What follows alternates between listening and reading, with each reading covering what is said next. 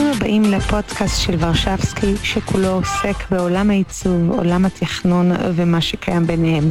הכל על עיצוב המרחב, התדרים והבתים, בפרק ראשון ומיוחד שמדבר על תדרים, בתים ואנשים, שידור חי מתוך הרדיו החברתי הראשון בישראל. פרקים נוספים יגיעו כל שבועיים אליכם לתוך אוזניכם. תהנו. הרדיו החברתי הראשון. הכוח חוזר לאנשים. ברוכים הבאים לרדיו החברתי הראשון, אני רחל ורשבסקי, אה, ואת האמת אני מתרגשת כי זו פעם ראשונה שאני הולכת אה, לדבר על תדרים, על אנשים. שלום יוסף המצטרף, מה שלומך? מה העניינים? תעשה איזה נפנוף ככה שאתה רואה אותי, שומע אותי טוב, מה העניינים? אה, אז שלום, ברוכים הבאים לתוכנית מספר אחת של תדרים, בתים ואנשים. אני אדריכלית רחל ורשבסקי, ומי שלא מכיר ומי שלא יודע, אז uh, אני אדריכלית בוגרת תואר ראשון ושני מבצלאל. Um, התחלתי את הפעילות שלי סדר גודל לפני uh, עשור. אני uh, ברמה, ברמה, ברמה האישית שלי uh, התפתחתי כמה וכמה uh, שלבים בתוך העסק. הייתי, uh, אתה יודע, יוסף, היי, מה העניינים? אם יש לכם שאלות, אני ממש אשמח לענות. אני, את האמת, בגלל שזה שידור ראשון, אז אני רוצה שכל דבר, כל שאלה שיש לכם, ת, תציפו. אז קצת, uh, קצת עליי למי שלא מכיר. אה, אני אדריכלית אה, אה, ברמה של תכנון ומתמחה רק בדירות שיפוץ עד סדר גודל של 150 מטר. עשיתי את זה בעשור האחרון, סדר גודל קצת יותר מ-460 פרויקטים. אני מתעסקת המון המון המון באהבה ותשומת לב לבטון, לזכוכית, לטקסטורות. היי אנה, מה העניינים? אני ממש מתרגשת כי זה באמת פעם ראשונה, זה ממש ממש אה, באמת מרגש אותי שיש את הפלטפורמה הזאת, ואני חייבת להגיד גם תודה למור טולדנו, שבכלל אה, איחדה וחיברה את השיתוף פעולה הזה. ו... והדבר הנוסף שאני עשיתי בשלוש שנים, ארבע שנים האחרונות, זה ליצור קשר אה, אחרי הצלחה מאוד גדולה בתוך העסק שלי, גם במדיות החברתיות, גם בדיגיטל, גם באונליין וגם באופליין. החלטתי שאני נותנת עוד במה נוספת ונותנת את המחבר הטוב הזה לעוד מעצבים בארץ. ולדעת איך לייצר את הקשר הזה. וכאן אני חושבת בפלטפורמה של הרדיו הישראלי הראשון, הרדיו, הרדיו החברתי הראשון, אנחנו הולכים באמת, באמת ליצור את ה connection הזה בין תדרים, אנשים, ובכלל בתים, ואיך אנחנו יוצרים את הקשר. אז קודם כל, לפני הכל, נתחיל באיזה שיר אחד כזה קטן, שיכול אה, לעשות לנו טוב על הנשמה, ואז אנחנו נתחיל, אה, נצרף עוד אנשים אה, לתוך ה live. אה, ואם אתם רואים, אז גם תשתפו, חשוב מאוד לעוד מעצבים. ואנחנו אה, נפתח אה, קודם כל באברהם טל, הזמן עושה את שלו, ואם הזמן יעשה באמת את שלו בצורה נכונה, אני גם יוכל להכיר את כל, את כל הכפתורים האלה בעל פה. יאללה, שנתחיל. אנחנו רוצים לדבר על מה זה תדרים, מה זה אנשים ומה זה בתים ואיך אנחנו מייצרים את הקשר ביניהם. Uh, שלום שחר, היי, מה העניינים?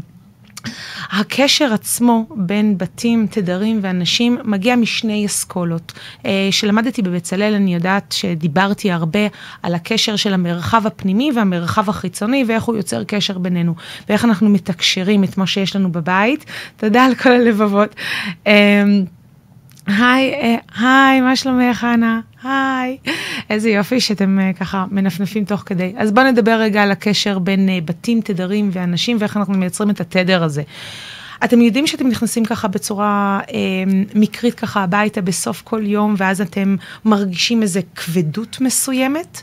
את אוהבת את הנושא? מעולה. אז תשאלי שאלות. אם, אם יש לך שאלה לגבי הנושא, אז אני, אני ארחיב ואני אענה גם, גם ב... בהמשך, אחרי שנסיים את הנקודה הראשונה.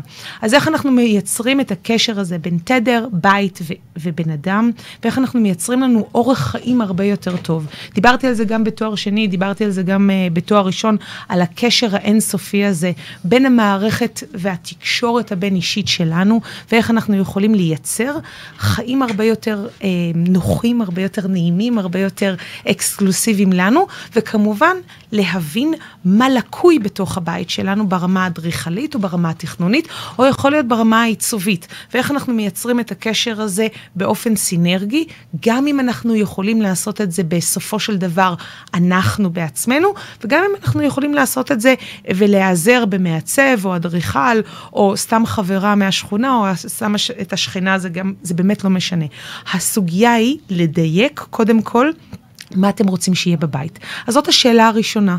מה הדיוק שלכם ברמה האישית, ברמה הטכנית, אתם רוצים לקבל מהבית שלכם? הבית עצמו הוא שש קירות, יש לנו ארבע קירות במעטפת של חדר, אה, תקרה ורצפה, וכל תדר שנמצא על כל קיר מייצג עבורנו אנרגיה מסוימת. האנרגיה הזאת, חייבת לבוא בהלימה ל-DNA האישי שלכם.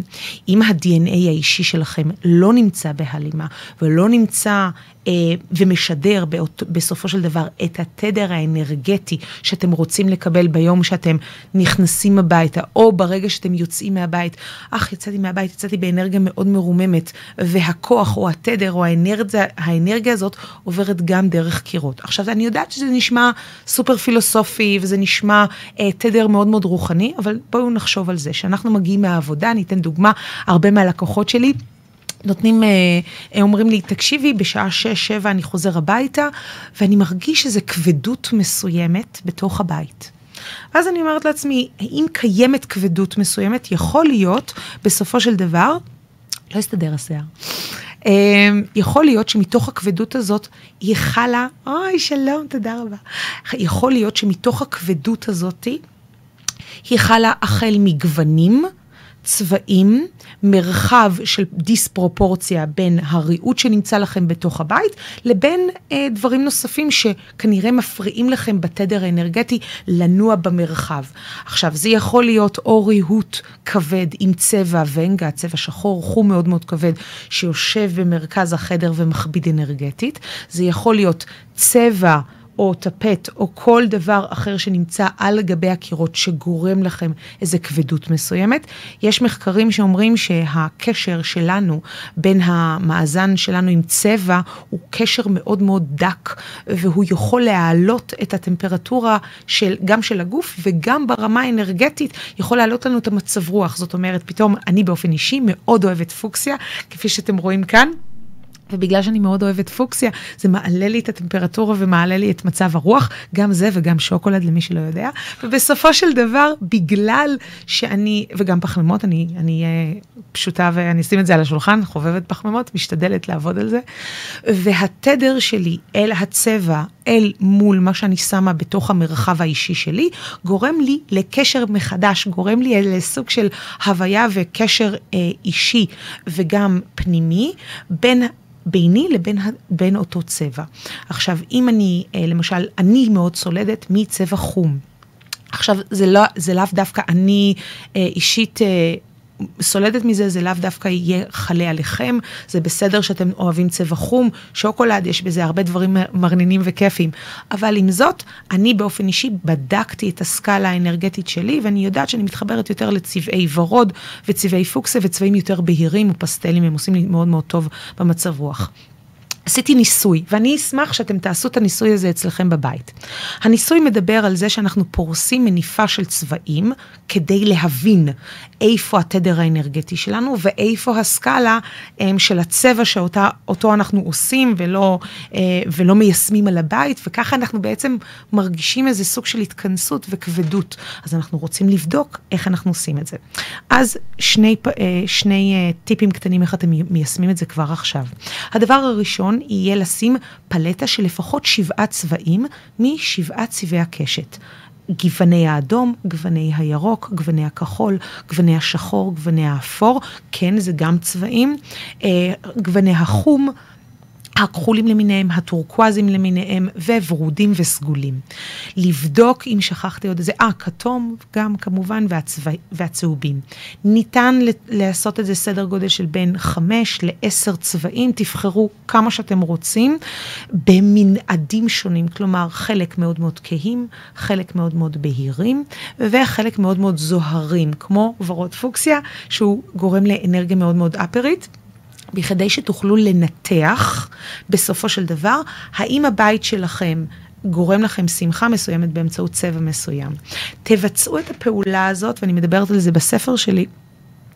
הנוסחה לעיצוב שאנחנו יושבים ואנחנו מדברים בעצם עם הבית, מה הבית מייצג אלינו ומה אנחנו מייצגים אל תוך הבית. ואז התקשורת הזאת אה, גורמת לנו שני דברים עיקריים. אחד, פעולה אנרגטית בתוך הגוף. שתיים, שתיים, מעגן אצלנו איזו הרגשה מסוימת. ואני רוצה שתבדקו בבית, היום, מחר, בסוף שבוע, זה החלטה, זה, זה, זה אחלה, לבדוק האם הצבע שאתם נכנסתם אל תוך הבית, הוא מרגיש לכם נעים ונוח, או לחילופין, לא מרגיש נעים ונוח. האם הוא עושה לכם חיוך, או האם הוא, אוי, לימור, אוי, לימור היא מהממת. אני שולחת לך נשיקות. האם הצבע הזה גורם לכם אה, תחושה מאוד מאוד נעימה, או לחילופין, הוא גורם תחושה פחות נעימה. עכשיו, למה אנחנו צריכים לעשות את ההידוק הזה? מדוע אנחנו צריכים לבצע את התיחום הנקודתי הזה שעוזר לנו להבין איזה צבע אנחנו באמת אוהבים? יש קשר ישיר בין מצב רוח לבין התנהלות אורגנית ונכונה בתוך הבית, מה שגורם לנו להרגיש הרבה יותר טוב. ואין, אני לא חושבת שיש בן אדם או לקוח שאני פגשתי לאורך כל ה-15 שנה האחרונות, שהוא לא אמר לי, אני רוצה להרגיש טוב בבית. הבית. אני רוצה שהתדר, שהצבעים של הבית, של המרחב, של התאורה, ישדרו משהו מתוך עצמי, שאני ארגיש בבית. יש אנשים שנכנסים הביתה ולא מרגישים, בין אם זה דירה שכורה ובין אם זה דירה קנויה שלהם, הם לא מרגישים את ה vibe הזה. אז בואו ננתח, זה ה... האופציה הראשונה שאתם יכולים לעשות, איך לנתח את הבית בצורה נעימה וממש להיות אדריכל, כמו שאני מאבחנת את הבתים של הלקוחות שלי או של חברות שלי או של השכנים שלי, אני ממליצה לכם גם לעשות את הדבר הזה באופי הזה. זה מאוד מאוד פשוט, זה מאוד נקי. צריך רק איזה 7-10 צבעים שונים. אז זו האופציה הראשונה. אופציה שנייה בעצם שאני באה ללקוחות שלי, או אה, גם לחברים שאומרים, רחל, משהו לא מסתדר בבית. אז בחנו את פרופורציית 60-40. אני מאוד אוהבת גם לקרוא לזה, גם להקצין ולהגיד שזה פרופורציה, או זו שיטה אישית שלי של 70-30.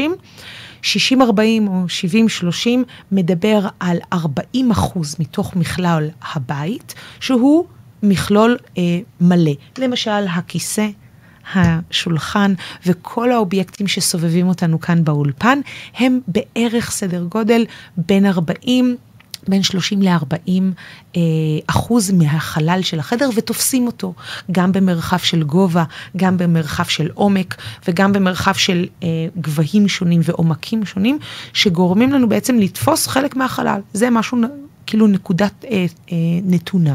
הנקודה השנייה שאינה נתונה זה המרחב הסירקולרי. המרחב הסירקולרי והד... והאנרגיה שסובבת סביב אותו רהיט מכתיבה את רמת התנועה שלכם בחדר.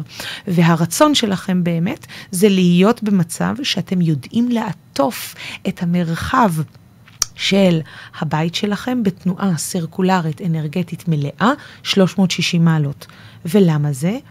שוב, מחקרים אה, מראים וגם לימדתי על זה וגם למדתי את זה לעומק אה, בתואר שני, כאשר אנחנו עוטפים אה, מרחב של רהיט, של בית, כמה שיותר קרוב ל-360 מעלות, יש לנו משהו במוח הזוחלי כאן בפנים, שעוזר לנו לשלוט במרחב הרבה יותר טוב. היי תהילה, מה העניינים? וכאשר אנחנו שולטים במרחב בצורה הרבה יותר טובה, יש לנו חזקה וביטחון. אני תמיד מדברת על הלב, יש לנו איזו חזקה וביטחון שאנחנו מצליחים לעגן את המרחב של הבית. כאשר יש לנו שליטה, אנחנו מרגישים שהבית הוא שלנו, וכאשר הבית הוא שלנו, אנחנו יכולים לעגן סביבו את הדברים שהכי נעימים לנו. כי כאשר... אה, אנחנו נמצאים במקום שאנחנו מרגישים בטוחים בו, אנחנו יכולים להרגיש הכי נינוחים. נינוחות ונוחות והיכרות נעימה עם מרחב מייצרת תדר אנרגטי פיזיולוגי הרבה יותר גבוה. אז כך יש לכם שני טיפים סופר חשובים לבדוק איפה הבית שלכם נמצא. האם התדר של הבית משדר אותו, והאם התדר לא משדר אותו. אלה דברים שהם... חשוב מאוד ליישם כבר בתחילת העיצוב של הבית, בין אם זה לחללים ציבוריים ובין אם זה לחללים פרטיים. אז אני רוצה לדבר רגע על המרחב. דיברנו על תדר ודיברנו על הרמה האנרגטית, ועכשיו אני רוצה רגע להחזיר את זה לתכלס, כי אני הכי אוהבת תכלס. הטלטל לא יסתדר, זה לא בסדר פה. אם אנחנו מדברים על תדר, ואני יודעת שיש אנשים שהם נורא נורא רוחניים ומאוד אוהבים את הקשר בין הקירות לבין הבית, אבל אני כאן בתור uh, מזל גדי אדריכלית כזאת מיושבת על הקרקע, אני רוצה לחדד את זה ביחד עם משהו שהוא קצת יותר קונקרטי. לדוגמה, להסתכל על הבית במרחב של אחוזים. אם אנחנו לא מסתכלים על תדרים, אנחנו מסתכלים על האנשים ומה הם חיים ואיך אנחנו יכולים לייצר חיים הרבה הרבה יותר טובים. אנחנו מייצרים את זה באמצעות לפחות שני פרמטרים שונים. אני אוהבת לקרוא לזה שישה, באמת שיטת 70-30, אה, מרחב פתוח שבו יש לי שליטה, וזה מבחינה פיזיולוגית ומבחינה מרחבית עוזר לחל... לתכנון החלל בצורה טובה יותר, באופן אישי. זה אחד. הדבר השני הוא בעצם לשים את המרחב שלנו ברמה של מהם הפונקציות שעומדות בתוך החלל. המרחב מכיל, סתם לדוגמה, מטבח. יש לנו מספר פונקציות פרקטיות שאנחנו נמצאים בתוך המרחב של המטבח שצריכים, לש... שצריכים לשרת אותנו. למשל המקרר. האזור של חיתוך הירקות, או אה, אה, הקפצת ה... בגז, הקפצת האוכל, או בישול האוכל, או חימום האוכל. הכנת האוכל ומשטחים, והאזור של הניקוי, כל הדברים הללו. הדברים האלה צריכים להיות ברמה מסונכנת עם אורח החיים שלכם. וכאן יש פה level שהוא פחות רוחני, אלא ממש ממש פרקטי. להבין איך המרחב הקיומי של הבית שלכם נמצא בהלימה לאורך החיים שלכם. הרבה מהלקוחות שלי, או בכלל הרבה, הרבה אנשים שאני מתייעצת איתם ומדברת איתם ורוצים לשמוע את חוות דעתי ברמה בתור אדריכלית, מדברים איתי על זה ש...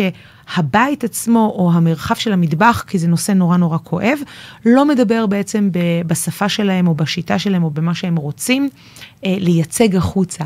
ואז אני אומרת, אוקיי, איזה אורח חיים אתם חיים? האם אתם חיים אורח חיים מסוים שהוא הרבה יותר מהיר או איטי? האם אתם אוכלים הרבה במטבח, או אתם לא אוכלים הרבה במטבח או בפינת האוכל.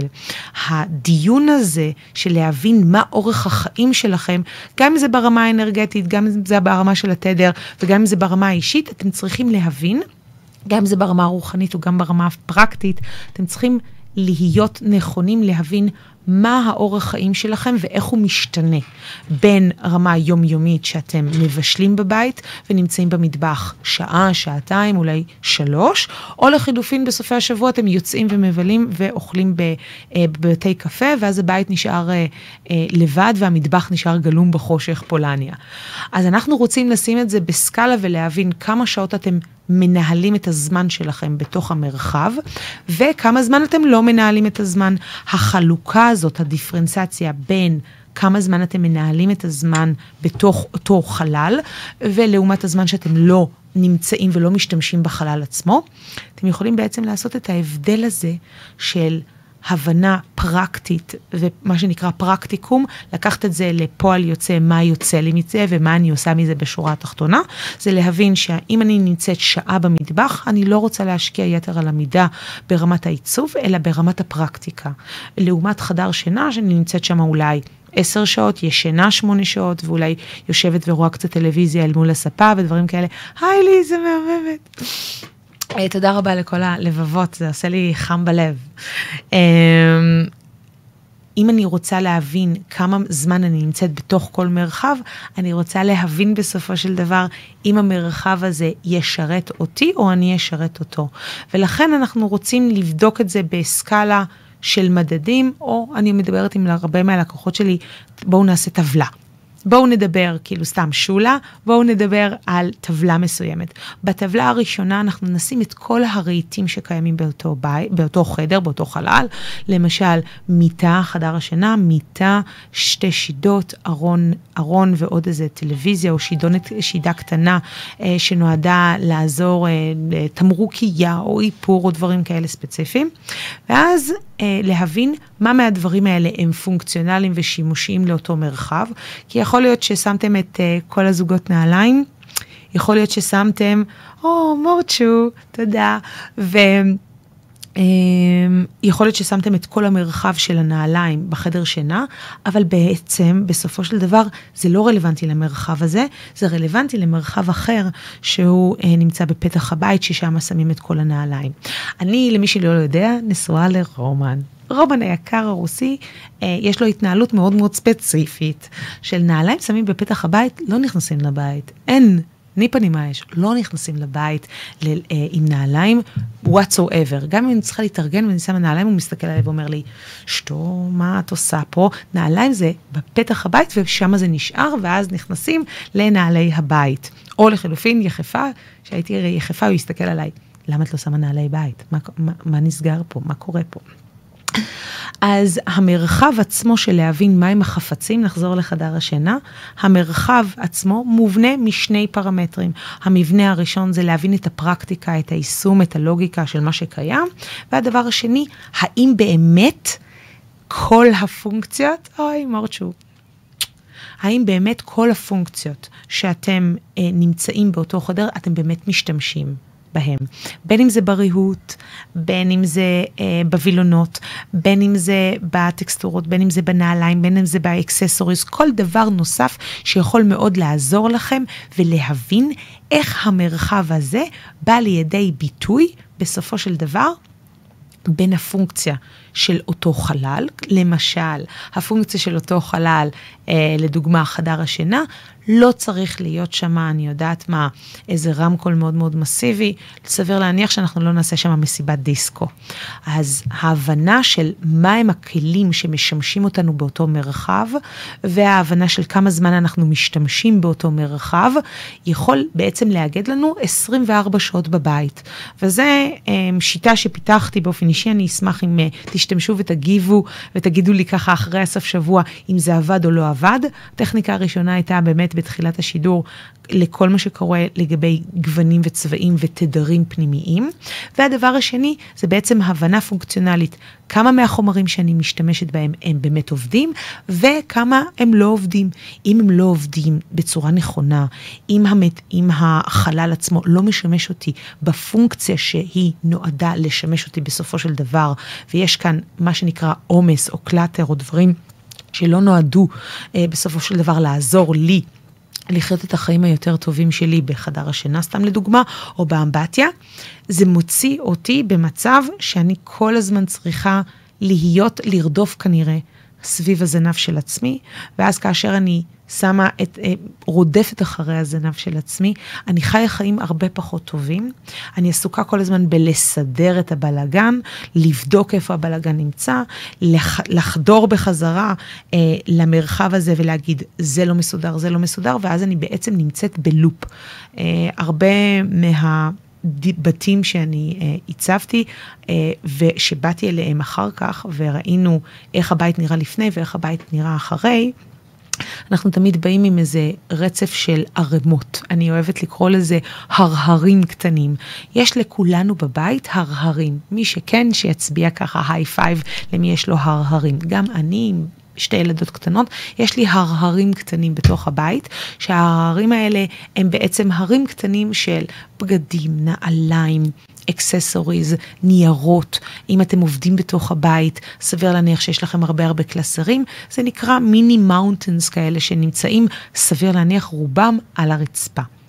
עכשיו, מה אנחנו עושים עם זה? אנחנו צריכים להחליט החלטה, ואני תמיד אומרת, גם, גם בכל התוכניות ליווי שלי וגם בכל, תוך כל אה, הליוויים האישיים שאני מדברת עם אנשים, אני יודעת שבסוף אני אומרת, מה ההחלטה שלך?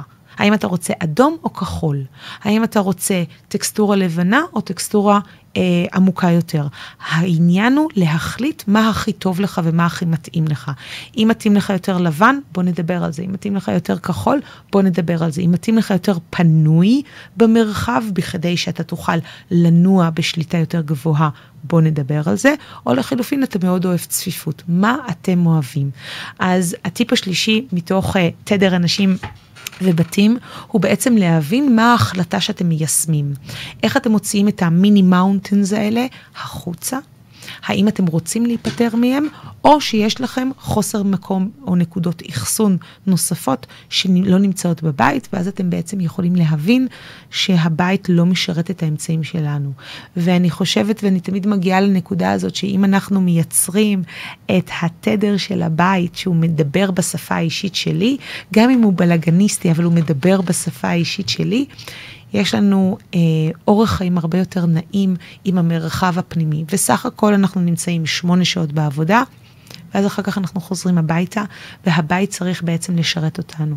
אז אם אנחנו לומדים להבין מה, כמה אחוזים וכמה פרקטיקה לעומת כמה אנחנו יושבים אל מול הספה ורואים טלוויזיה, כמה אנחנו משתמשים בכל חלל, אחוזים ממש פרגמנטים, בזה אני משתמשת 40 אחוז, בחדר שינה 20 אחוז, במטבח אני משתמשת 40 אחוז, ואז אני יכולה להבין איפה אני יכולה לשים את הדגש העיצובי גם.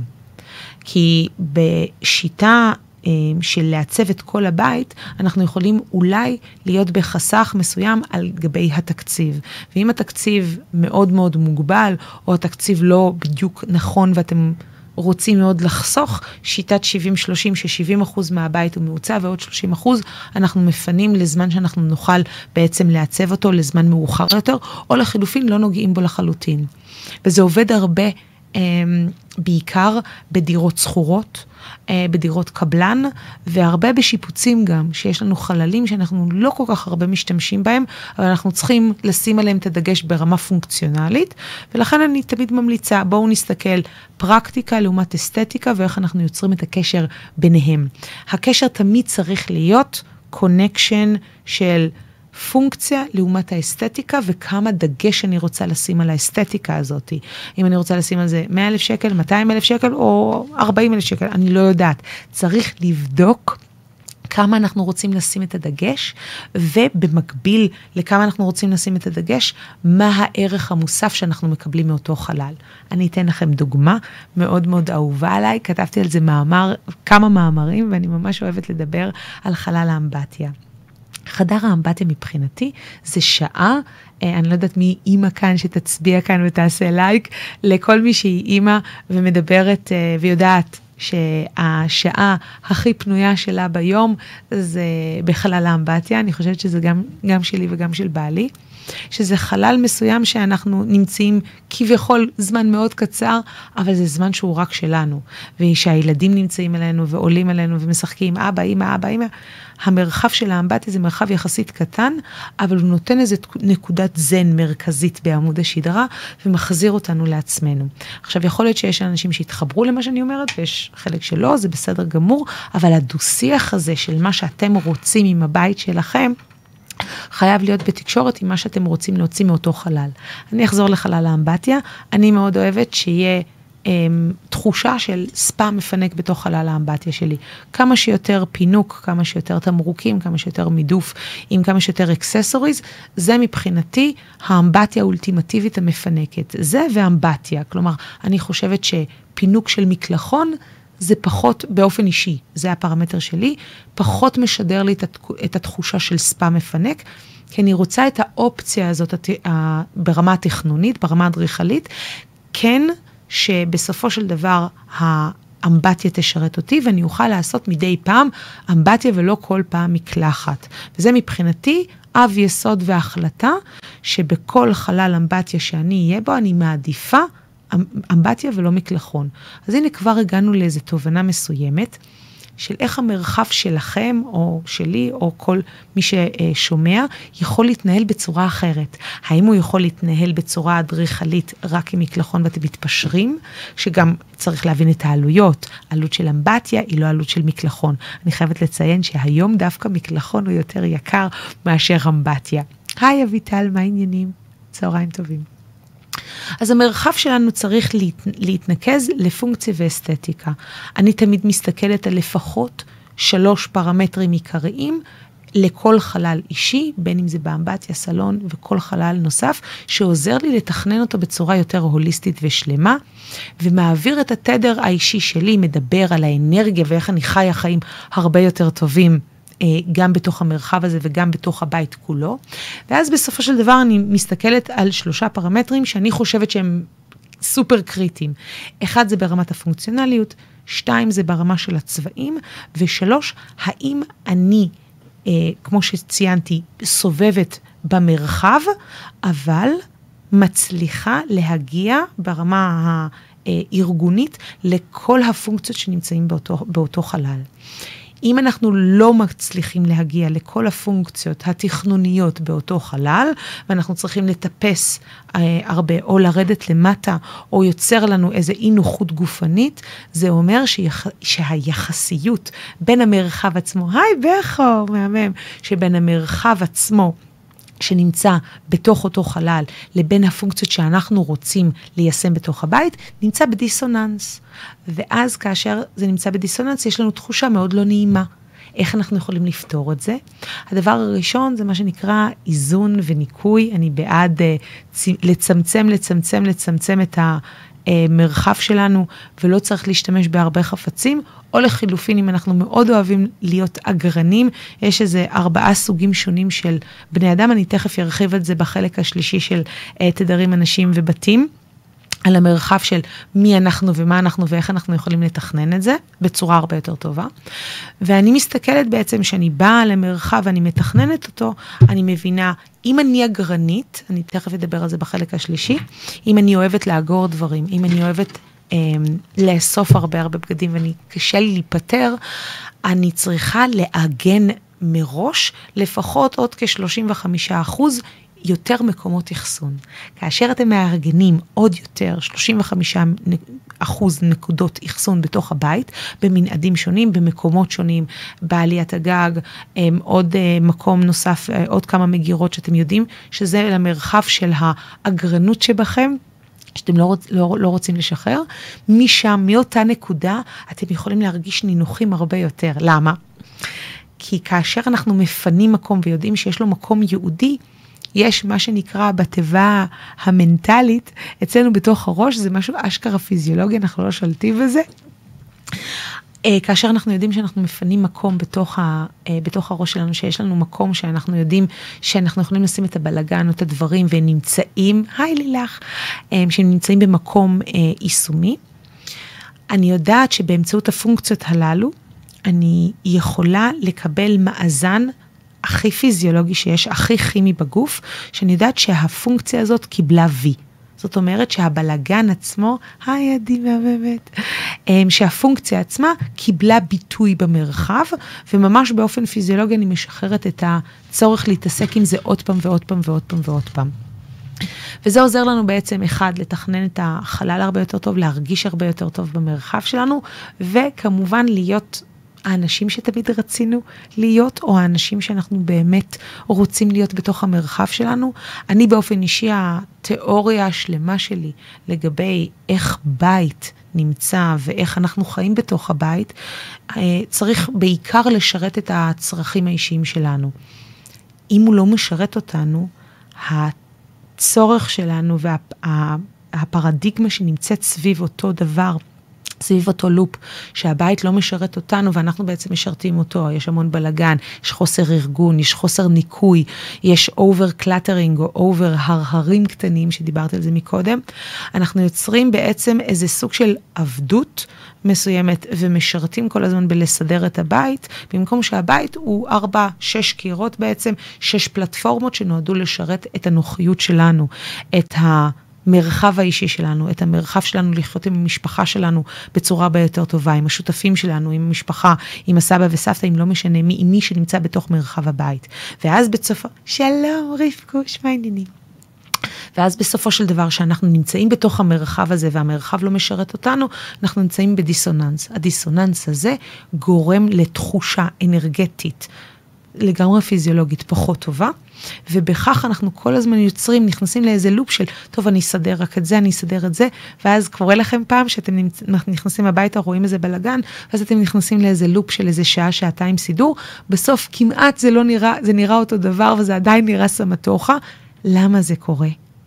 זה קורה בגלל שלא ארגנתי מראש איזה סדר גודל של 30-35 אחוז, מקום שאתם יכולים לשים בו את כל הפונקציות אה, הרהרים שמחפים לכם את פינות הבית, ומתוך הנקודה הזאת אתם בעצם יכולים להבין שאם אתם תפנו את המקום הזה, המרחב יהיה פתוח יותר, הסירקולציה בתוך הבית תהיה נעימה יותר, תהיה לכם שליטה הרבה יותר גדולה בתוך מרחב הבית, ואז בסופו של דבר תרגישו הרבה יותר טוב. אפרופו הרגשה נורא נורא נורא טובה, שלום מיכל מהממת, אוי, אחת הלקוחות הכי אהובות עליי. כמה דקות לפני הסיום, אה, כי אנחנו ממש צריכים לסיים. אני רוצה להגיד משפט אחד או איזה כמה משפטים על המרחב האישי שלנו. שהבית שלנו זה המקום שעוזר לנו להיות הפרסונה, האישיות, האדריכל, המעצב, הרופא, הנגר, האדם שאנחנו תמיד רצינו להיות. אנחנו נמצאים במרחב הבית, ולפעמים לא יודעים אם הבית עושה לנו טוב או לא עושה לנו טוב. תסתכלו על המרחב הב... הביתי שלכם, איך הוא יכול להכיל את ה-DNA האישי שלכם. המרחב של ה-DNA מורכב מארבעה אנשים, ואני אדבר על זה כבר בפרק הבא עוד שבועיים. הוא מדבר על הבן אדם האגרן, הבן אדם הפרקטיקן, הבן אדם שאינו יודע לשאול ואינו יודע מה הסגנון שלו, והבן אדם שמופנה מתוך, סטיילי, מתוך סטייל פנימי אישי שלו, ואינו יודע בעצם מה הסטייל הפנימי שהולך אצלו בתוך הלב. אני אדבר על זה בהרחבה בפרק הבא, אבל עד אז הייתי רוצה שתיקחו איזו שאלה איתכם. איך אתם מסתכלים על הבית שלכם? איך אתם מסתכלים על המרחב שלכם? האם הבית באמת משרת את הפונקציות, את האהבה שלכם, את המרחב, באמת נעים לכם עם הצבעים? תשאלו את השאלות האלה מתוך השאלה של שאלת השאלות הפנימית הזאת, תוכלו להגיע ל... שאלות עמוקות הרבה יותר, האם הבית מדבר את השפה האישית שלי. ובזכות זה שהוא ידבר את השפה האישית שלכם, השעות שאתם תהיו בתוך הבית יהיו מקום של מטען אנרגטי. של תדר אנרגטי מאוד מאוד גדול, ושם המקום שאתם באמת צומחים להיות האנשים שאתם תמיד רציתם להיות. אז עם זה אנחנו מסכמים. אמ, תודה רבה לרדיו החברתי הראשון שנתן פלטפורמה לארכיטקטורה מרחב, ונתן, ונתן בסופו של דבר גם מרחב עבורי. שיהיה לכם המשך יום טוב. ביי. זה היה הפרק הראשון של בתים, תדרים ואנשים, המרחב שעוסק בעיצוב החיים שלנו והמעטפת האינסופית והפרדה בלתי נגמרת בין עיצוב מרחב והעולם בו אנחנו חיים. הצטרפו אלינו לפרקים נוספים, אני אשמח לשמוע מכם מה אתם חושבים על הפרקים הללו, גם בפייסבוק, גם באינסטגרם וגם באתר שלי www.roxark.com או חפשו בפשטות בגוגל רחל ורשבסקי, אני אופיע לכם ראשונה. אני אשמח לשמוע מכם מה אתם חושבים, ואנחנו נתראה בפרקים הבאים. שיהיה לכם המשך האזנה נעימה.